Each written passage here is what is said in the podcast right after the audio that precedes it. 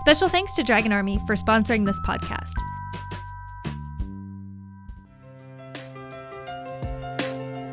From Susan G. Komen, this is Real Pink, a podcast exploring real stories, struggles, and triumphs related to breast cancer. We're taking the conversation from the doctor's office to your living room. Having a family member or friend with metastatic breast cancer is challenging. For people who love and care for the person with the metastatic breast cancer, it can be difficult to know what to say and how to help. There's no easy way to adjust to a metastatic breast cancer diagnosis. Shock, disbelief, anxiety, fear, anger, grief, and a sense of loss of control are common emotions. But there are some things you can do to help. To tell us more, I'm happy to introduce Michael Alio. Michael, welcome to the show. Hey, thank you so much for ha- having me here. It's um, it's an honor. Let's just dive in. Get, like, give us your story. What What are you about? What? You, why are you here? Yeah, so uh, Laura and I met, uh, my wife, about 16 years ago. Uh, we met at Loyola University Chicago. Um, I was a freshman in college. She was a senior in high school. Now, little backstory Laura was all academic, very smart, heralded and courted by all the big Ivy League schools. And Loyola is a good school, but it's not even close to those. So, first time I saw Laura, I was a freshman in college, and I saw this talent just walk into our dorm looking around and I had to really put it on thick because I needed her to come back the following year. Started uh, putting on some of the uh, old Sicilian charm that I thought I had at the time. I realized it wasn't as strong as that I thought it was, and at the end, she bought it, believe it or not, and she ended up uh, the following year coming to Loyola. We stayed together from that day for another 16 years. Had a child in uh, uh, 2016, and then about seven months after delivering James, our, our two year old, she was diagnosed with uh, triple negative breast cancer. And the way that it came around was so crazy because our son, he was the kind of kid that just ate everything. Hmm. He actually stopped taking breast milk from that side of her her breast. Oh wow. Kind of set off some alarms and it was somewhat like you got to pay attention to your body, right. go with your gut instinct. Yeah. Laura actually went to the OBGYN to talk about, you know, the lump in her breast and the fact that James was no longer taking milk that way. Right. And she dismissed it. I don't know. I don't blame her for anything. Really, no bad feelings. But we were persistent and it went from happy, kind of healthy life being a new parent to mammogram to a biopsy and then to stage 2B cancer. Wow just overnight. Wow. What's the I mean, what's the emotion like in, in all of that? I think anybody who's gone through this, they can remember the day they got the call. Mm, yeah. You know, you're you're always waiting for that doctor's call to to ring, and when it actually does, you're always assuming that it's good news because things like this don't happen to people our age. Right. Laura was diagnosed when she was uh, 31 years old. Wow. And so, with not really a, a deep family history of it. And so, I was at work, she was at work, my phone rang. I answered the phone call, and she said, Michael, I have cancer. Can you come pick me up? And I got in my car immediately, just adrenaline running like crazy. Drove, you know, 10 minutes to go pick her up, and she was outside of her office building, just by herself sitting on the stairs, just kind of staring at the floor. And I pulled up and, you know, my face is all swollen. I am just sobbing. It didn't hit me till I started entering the parking lot and I knew I was going to see her. Right. I remember exactly the face she made when she walked over to me. She was very clear eyed. She was obviously sad, but she looked at me right in the eye and said, Michael, we're going to make purpose out of this. I remember thinking like, wow, I thought I was, you know, the strong one in this relationship. It was the most amazing thing I've ever seen, the courage that she had during her most difficult time. Wow. Wow, that's amazing. And so like so walk me through the next steps. Like how did you begin and how did your wife begin to cope with this?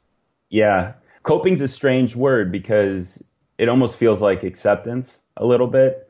And for us, we never accepted it it was going to be around. We we treated it like an enemy. I mean, you've got the complexities of what happened within a relationship as a young couple raising a, a young child at the time. Mm. And then you've got your medical uh, mission and your plan. They're almost two separate things. Right. And, you know, the way that we coped under our roof was really to provide full support, have myself read as much as possible, have her read as much as possible, trying to filter out all the trash and misinformation that exists online because there is tons of it. Right. And then, you know, sometimes you open yourself up to other people's opinions and those aren't always welcome. So you got to shield yourself from that. But, you know, at the core of it was deep love, deep commitment to defending our family. We always went about it like we have cancer, not that she does. It wasn't her, the patient, me, the caregiver. It was we do because from the day we first met, we were always just like one. I mean, it was just a natural kind of fit. It was it was amazing, and I mean, I can honestly say I I never took it for granted. Right. Wow. Wow. And you mentioned you know other people and and you know like yeah. did you do anything to create a support community around yourself or around your wife or around around you both? Yeah. So I mean, if we flash back a little bit, I, you know, mentioned when I picked Laura up, she said we're going to make some purpose out of this. Yeah. And so that very night, Laura actually took all of her uh, messages straight to Facebook Live. And what the goal was was really to bring people behind the curtain to see what it is really like for a young married couple that is dealing with cancer and fighting the battle of their lives. Mm. Right.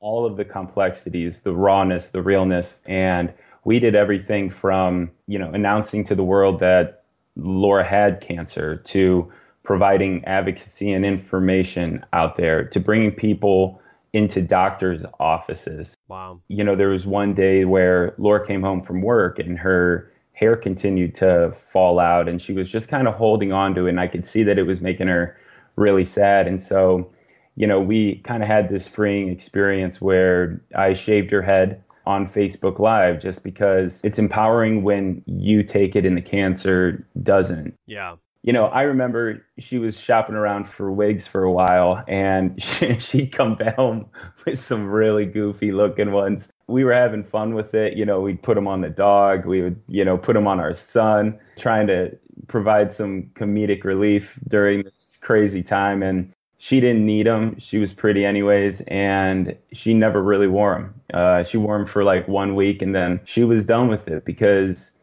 you know, she wanted to show the world what a woman with a diagnosis could do, and her actual actions in her daily life were insanely inspiring. I mean, we don't even have close to enough amount of time to cover it all. Wow, that's amazing. I mean, I love I love the attitude. I love how you attacked that whole scenario. That's really fantastic. You know, you, you mentioned like it was we fighting breast cancer, and, and you mentioned that you're not, you didn't necessarily play the caregiver role, but I'm sure in some ways you you had to support, right? And so, what are some of the ways that were the most meaningful ways in which you supported your wife? The best way that I've been able to understand it for myself is cancer to a lot of people feels like a series of events. There is the diagnosis, there are updates on scans and doctor's appointments, there are surgeries. There are like these hallmark episodes that happen throughout the cancer journey. Right. But what I like to think of are micro moments. They are thousands of moments that are happening every single second that you either are supporting or you're resisting.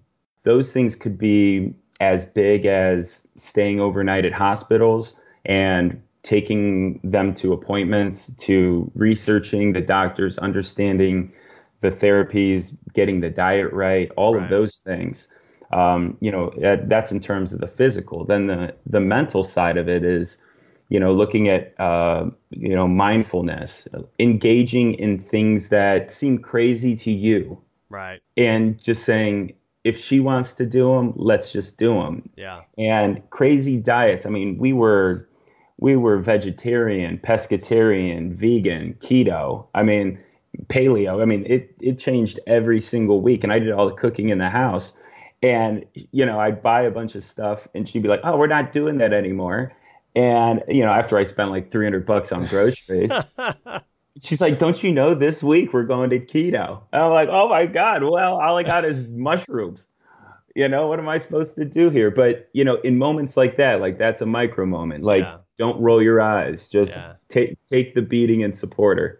Man, I love the way you frame that out. The idea of micro moments and just embracing each and every tiny opportunity that you can to support your loved one. Like that's kind of an amazing idea. It's really inspiring. It's really, Thank really you. good. So what are like what are some good sources of support? You mentioned the black hole of the internet. You know, there's a lot of stuff out there, a lot of incorrect stuff out there. Like what are what are some good starting points for people? You know, I always feel really bad for people that don't build their own team. And that is having a trusted network of people that you feel have your best interest in mind. And these are people that are equally as motivated as you, yeah. educated as you want them to be. A lot of conspiracies out there, and I'm not even going to touch on that because um, that's a whole different podcast. Yeah, but people that your personalities even meld with.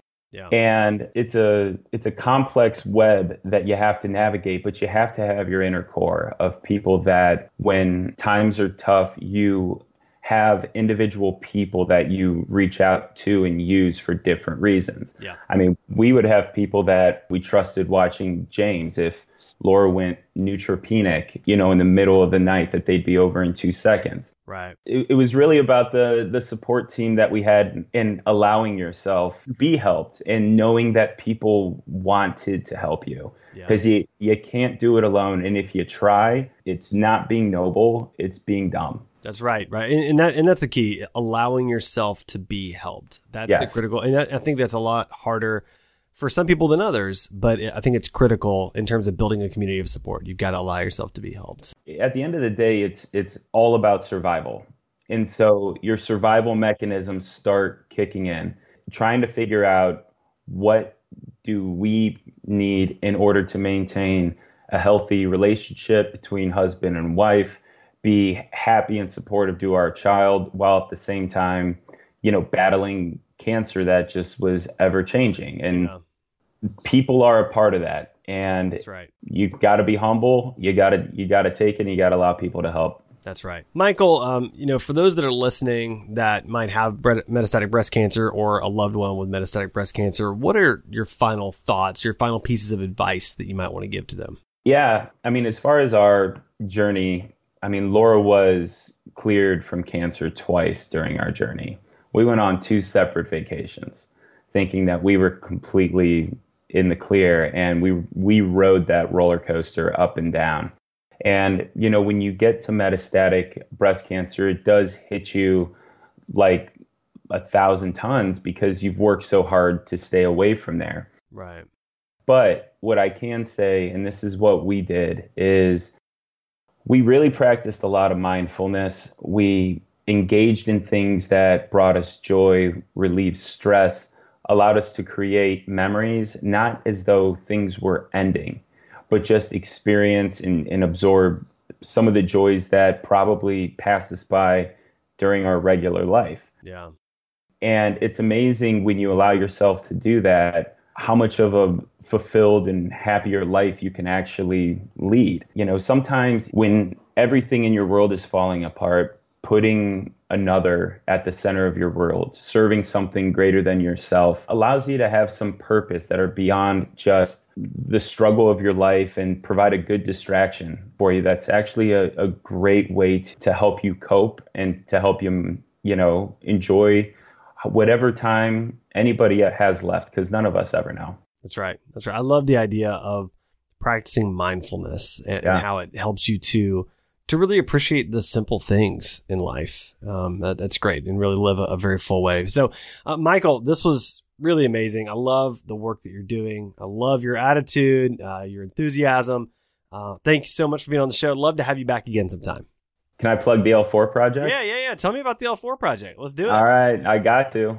So Uh, about four weeks after Laura passed, I was trying to find a way to preserve her legacy, and I actually created a brand of clothing online that's called the L4 Project, and you can find it at l4project.com. And all the designs have been uh, created by me. It's available online. All proceeds do go to charity. And what we actually do is we identify certain charities and the inspiring people that are using their services every day. Mm. We provide them with uh, a cash donation to help them with education assistance or, or healthcare costs or lifestyle improvements. And then we actually will work with that particular charity to design their own piece of apparel that will sell online. They'll be able to get uh, all the proceeds from that garment in perpetuity. Nice. So it's a good way to raise awareness for that particular cause, yeah. and also, um, you know, to create create some good by disarming tragedy. I love that you're doing that. I'm going to check that out. I appreciate the good you're doing in the world, and uh, so let's talk again soon. All right, sounds great, man. Take care. Thanks for listening to Real Pink, a weekly podcast by Susan G. Komen. For more episodes, visit realpink.komen.org, and for more on breast cancer, visit komen.org. Make sure to check out at Susan G. Komen on social media. I'm your host, Adam. You can find me on Twitter at AJ Walker or on my blog, adamjwalker.com. Special thanks to Dragon Army for sponsoring this podcast. Because inspiring happiness is at the center of everything Dragon Army does, this full service digital agency is dedicated to building remarkable products and experiences for its partners. Dragon Army's team of experts create powerful experiences that deepen emotional connections and amplify impact in the core areas of web, mobile, content, and branding. Whether you're a Fortune 500 or a small to medium sized company, Dragon Army is able to support your business needs. To learn more about this purpose-driven digital agency, head to dragonarmy.com slash Komen. That's D R A G O N A R M Y dot com slash Komen.